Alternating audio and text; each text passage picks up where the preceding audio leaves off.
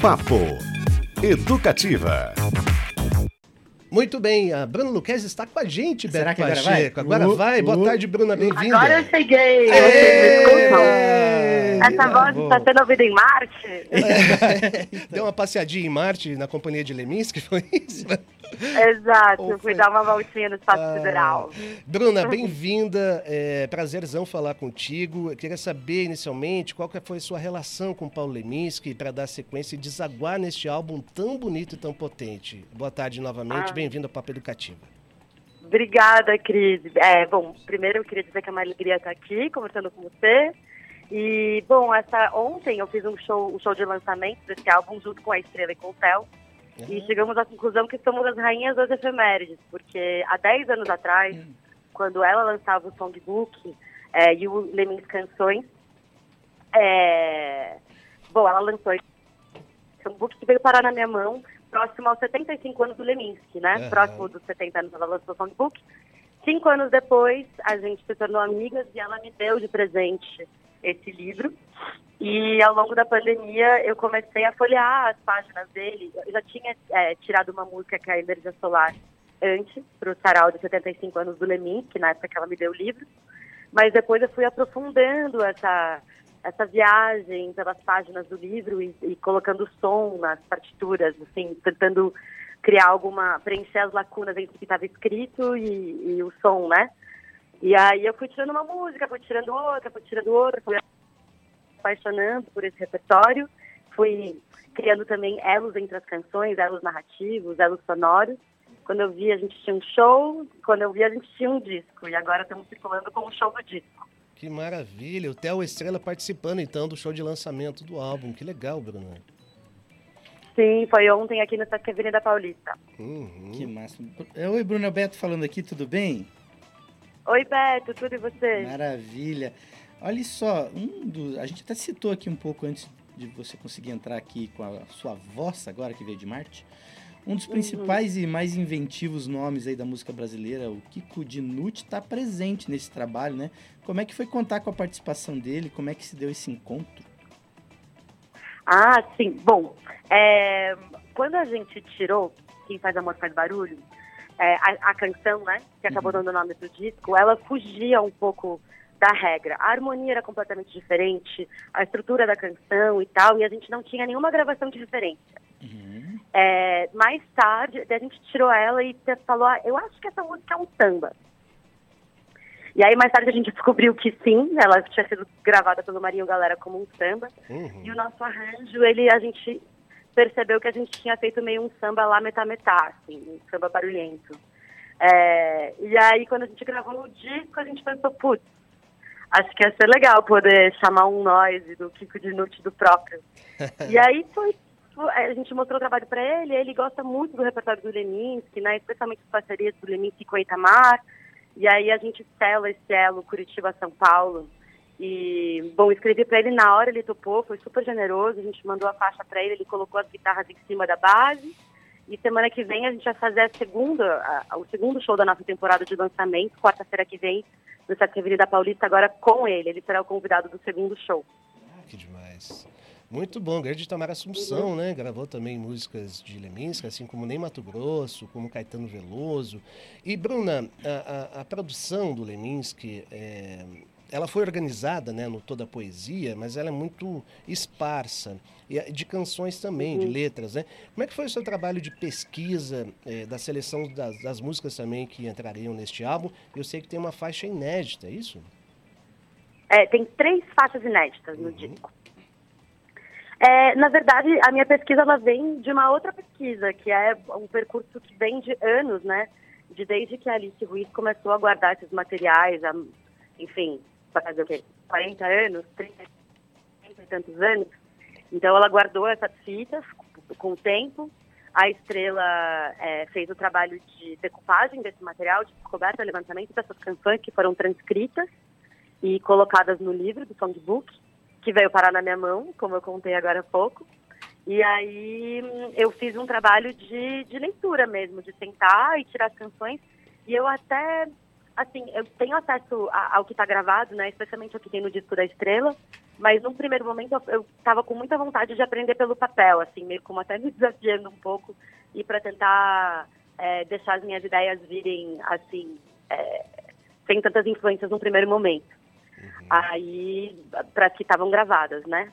E as que são inéditas, que não tinham gravação, aí depois disso foi só viagem, foi tentando tecer elos com relatos, né? Eu encontrei um livro de cartas que o Leminski trocava com o Regis Bonfino, e aí ele cita uma coisa ou outra, um disco ou outro que ele ouviu na época, aí eu ia atrás e eu via e tentava pescar uma outra referência sonora. A meu ver, eu acho que tem uma relação forte com o folk. Eu não tenho ideia se ele ouvia isso ou não, mas eu passei a ouvir muito Bob Dylan, Seth Smith, tem muito Beatles presente nesse disco, assim, influências, né? Então a gente foi preenchendo as lacunas com esses outros artistas que também tem um atravessamento forte com a poesia. Então a gente foi fazendo a viagem a partir da viagem para construir os arranjos. Inclusive na última música tem até uma coisa que fala, né, do céu, Seu Versel. Tem até uma coisa meio de um canto, meio, não sei se o termo é esse, mas um canto angelical por trás, né, no final da música. Eu senti essa coisa no arranjo. Então teve essa preocupação também dos arranjos também com o texto que trazia as letras, né? Ah, com certeza. A nossa grande patroa é sempre a música, a canção, né? Então eu tô aqui para servir ela. Isso também é uma coisa que eu entendi muito nas últimas semanas, e foi muito gostoso estar com a Estrela, com o Pell e com a Alice nos 2 últimos dias, conversando muito, né, sobre o Paulo Leminski, sobre a história deles e sobre as histórias das canções. E cada vez mais eu olho para esse material e vejo como ele é tão forte, que tem um vínculo indissociável com a vida do poeta, né, do compositor, mas elas têm vida própria, elas contam uma história que é muito grande, que é independente, assim, que fala por si só. E eu me liguei muito à utopia, né, que ele falava que um dia esse planeta vai ser o planeta mais barulhento do sistema solar, então, quando todas as pessoas se dedicarem à música, quando todos os homens... minha utopia é que um dia todos os homens serão músicos. Essa é a ideia de felicidade humana. Eu estou além de socialismo, não sei o quê. Eu quero que todos os homens sejam músicos. Então, essa música, Seu Versel, que tem uma gravação dele cantando a capela num disco do Blindagem, a gente regravou tentando trazer essa coisa onírica da utopia, e aí, nesse caso, uns barulhos mais amenos, mais singelos, mais românticos, né, também, esse outro aspecto da utopia.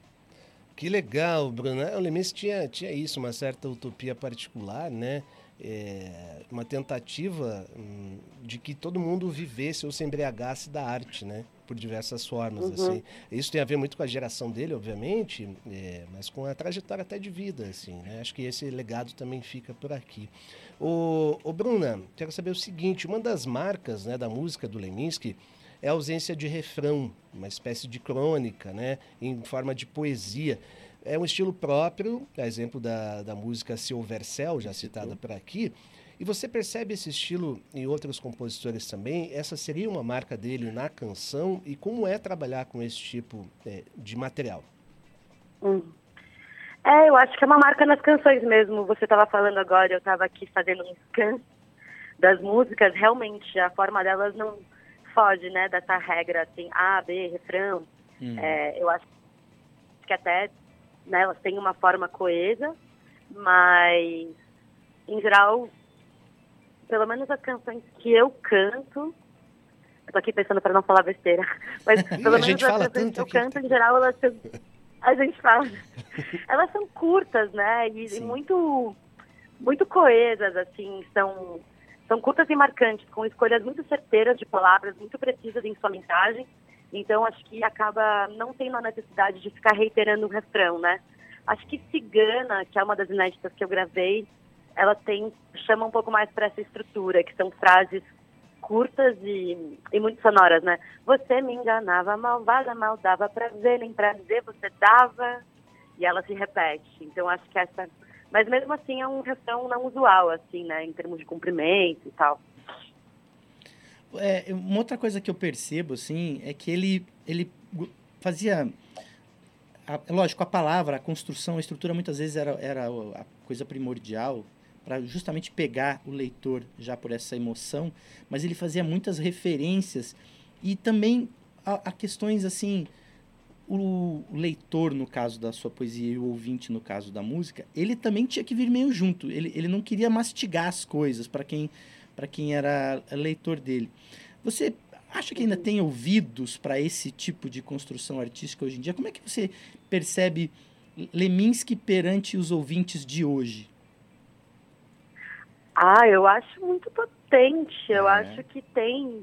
Eu acho que ele não mastigava, mas eu acho que a gente também não pode subestimar o nosso público, sabe? Uhum. E eu acho que a música dele, que acho que é a principal parte da obra dele com a qual eu venho me relacionando, assim, é muito singelo, é muito próximo ao coração, assim, são coisas de alguma maneira fáceis de ouvir. Então, por mais que a letra seja, né, todo mundo foi procurar a palavra arrulha no dicionário depois que eu lancei meu disco, que aparece no primeiro verso de Quem Faz Amor Faz Barulho, né? Uhum. Mas ainda assim, o som digamos, de alguma maneira fácil de gostar.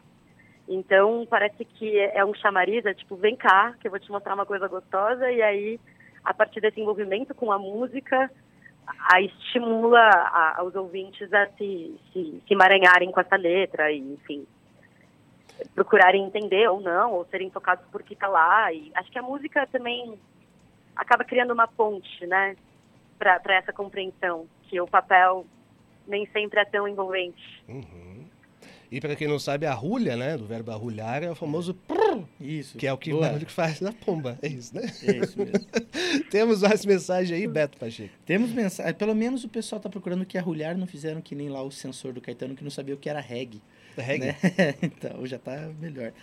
Temos mais mensagens aqui. A Malu, lá do Parolim, falou que sempre nos escuta, e sempre escuta mesmo, e manda mensagem. Maravilha. E olha só, ela falou de uma curiosidade, que o sobrinho dela, o Geander, atualmente mora em uma casa que foi moradia de Paulo Leminski. Nossa, que legal. É, então, com porão original, piso de madeira, tábuas largas. Sabe que uma das casas foi aqui pertinho do Bom Retiro, né? Será que é essa? Uma parte, não sei, teve que estourar em Bom Retiro também. Ela cita aqui isso de querer ser exatamente aquilo que a gente é, ainda vai nos levar além. A Andréa lembrou, inclusive, música que está, para mim, eu vou te falar, Bruna, a minha preferida do seu álbum, viu? Ele está lindíssimo, mas eu adoro Valeu, que é a música que a Andréa cita aqui, que é dois namorados olhando o céu, chegam à mesma conclusão, mesmo que a terra não passe da próxima guerra. Terra, mesmo assim, valeu. Valeu. Muito boa. E o Luiz Fernando lembrou, está nos comentando aqui, que ele participou do lançamento do livro Sala 17, foi colega de Marcos Prado, Roberto Prado e do Tatara. Inclusive, esse Sala 17, sabe essa história, né? É um projeto que eles fizeram na faculdade, na época, como se fosse um sarau, um clube de leitura, né? Que depois gerou um livro. E o Tatara, não sei se é verdade, mas ele conta as lendas tatarísticas, que 10 mil pessoas foram nesse lançamento. Sucesso, tem toda essa história. E que, inclusive, ele esteve em um evento com o Paulo Leminski, a essa época, o Fernando. Valeu, Fernando. Muito bom, legal demais as participações. Bruna Lucchesi, quero saber quando esse show vem para Curitiba. E, aliás, como é que está a sua relação? Você está mais em São Paulo nesses últimos tempos? O que você tem planejado para aí? Bom, eu moro em São Paulo desde 2019. Esse show está acontecendo, a temporada de lançamento. Então, ontem foi a primeira apresentação. Quarta-feira que vem tem show com Kiko Dinucci, no Sesc Avenida Paulista. E na outra quarta-feira, esse mesmo show, agora com participação do Rubi, também no Sesc Avenida Paulista. Também vou dar uma oficina, no qual eu vou compartilhar essa minha pesquisa, esses meus estudos sobre a obra musical do Leminski, na próxima terça e quinta-feira à noite, no Sesc Avenida Paulista. Mas assim, os ingressos esgotaram, então, enfim, estou muito feliz com isso. E ainda não tenho data para apresentar esse show em Curitiba. Eu estou conversando com algumas pessoas, mas nada confirmado. Então, se alguém quiser trazer a gente tem... morre de vontade de apresentar aí. Então, alô, produtores que estão nos ouvindo. Então, Não percam essa oportunidade. Bruna Lucchesi, legal demais te reencontrar, falar contigo. Acompanha a sua carreira, você sabe, há bastante tempo. Que bom que você está fazendo coisas tão lindas como essa e voando aí com a ajuda um pouquinho de Paulo Leminski, mas certeza que as suas asas também são enormes. Valeu demais pelo papo, obrigado. Obrigadão, Cris. Posso deixar duas curiosidades? Claro. Que você estava falando de gancho? A primeira delas é que no meu disco anterior, meu de voz e piano, o disco abre, vocês falaram da canção desnecessária, né? Uhum. Mas o disco abre com uma composição da Estrela, que é minha. Que legal. Então eu já tô aí, né? E a segunda é do Wisnik, né? Oi? A segunda é do Miguel Wisnik, né? A segunda é do Miguel Wisnik. A primeira é da Estrela com o Léo Minax. Uhum. E a segunda do Wisnik com o Ginga. Wisnik é o nosso próximo entrevistado. Sabe quem vai falar com a gente daqui a pouquinho? Zé Miguel Wisnik. Olha, gente, muitos ganchos e coincidências. Ótimo. Muito bom. E a segunda coisa que eu queria contar para vocês, só para encerrar, é que hoje caiu nos streamings, no Leminski Canções, a faixa que até então não tinha subido no Spotify, que é Valeu, a versão do Paulo Leminski. Uau. Então tem que dar ouvir o próprio cantando Valeu, que é de onde eu tirei o meu arranjo e ver as relações entre o meu arranjo dele. Só subir lá no Spotify, procurar Paulo Leminski no disco da Estrela. Vai ouvir o próprio que maravilha! Cantando Valeu. Que legal! E Quem Faz Amor Faz Barulho também está disponível nas plataformas da vida aí, né? Isso. Maravilha. Com certeza. Ouçam e me contem. Sim, tá beijo, maravilhoso. Gente. Obrigada. Bruna, obrigado, viu? Beijão para você. Valeu, tchau, tchau. Valeu. Papo Educativa.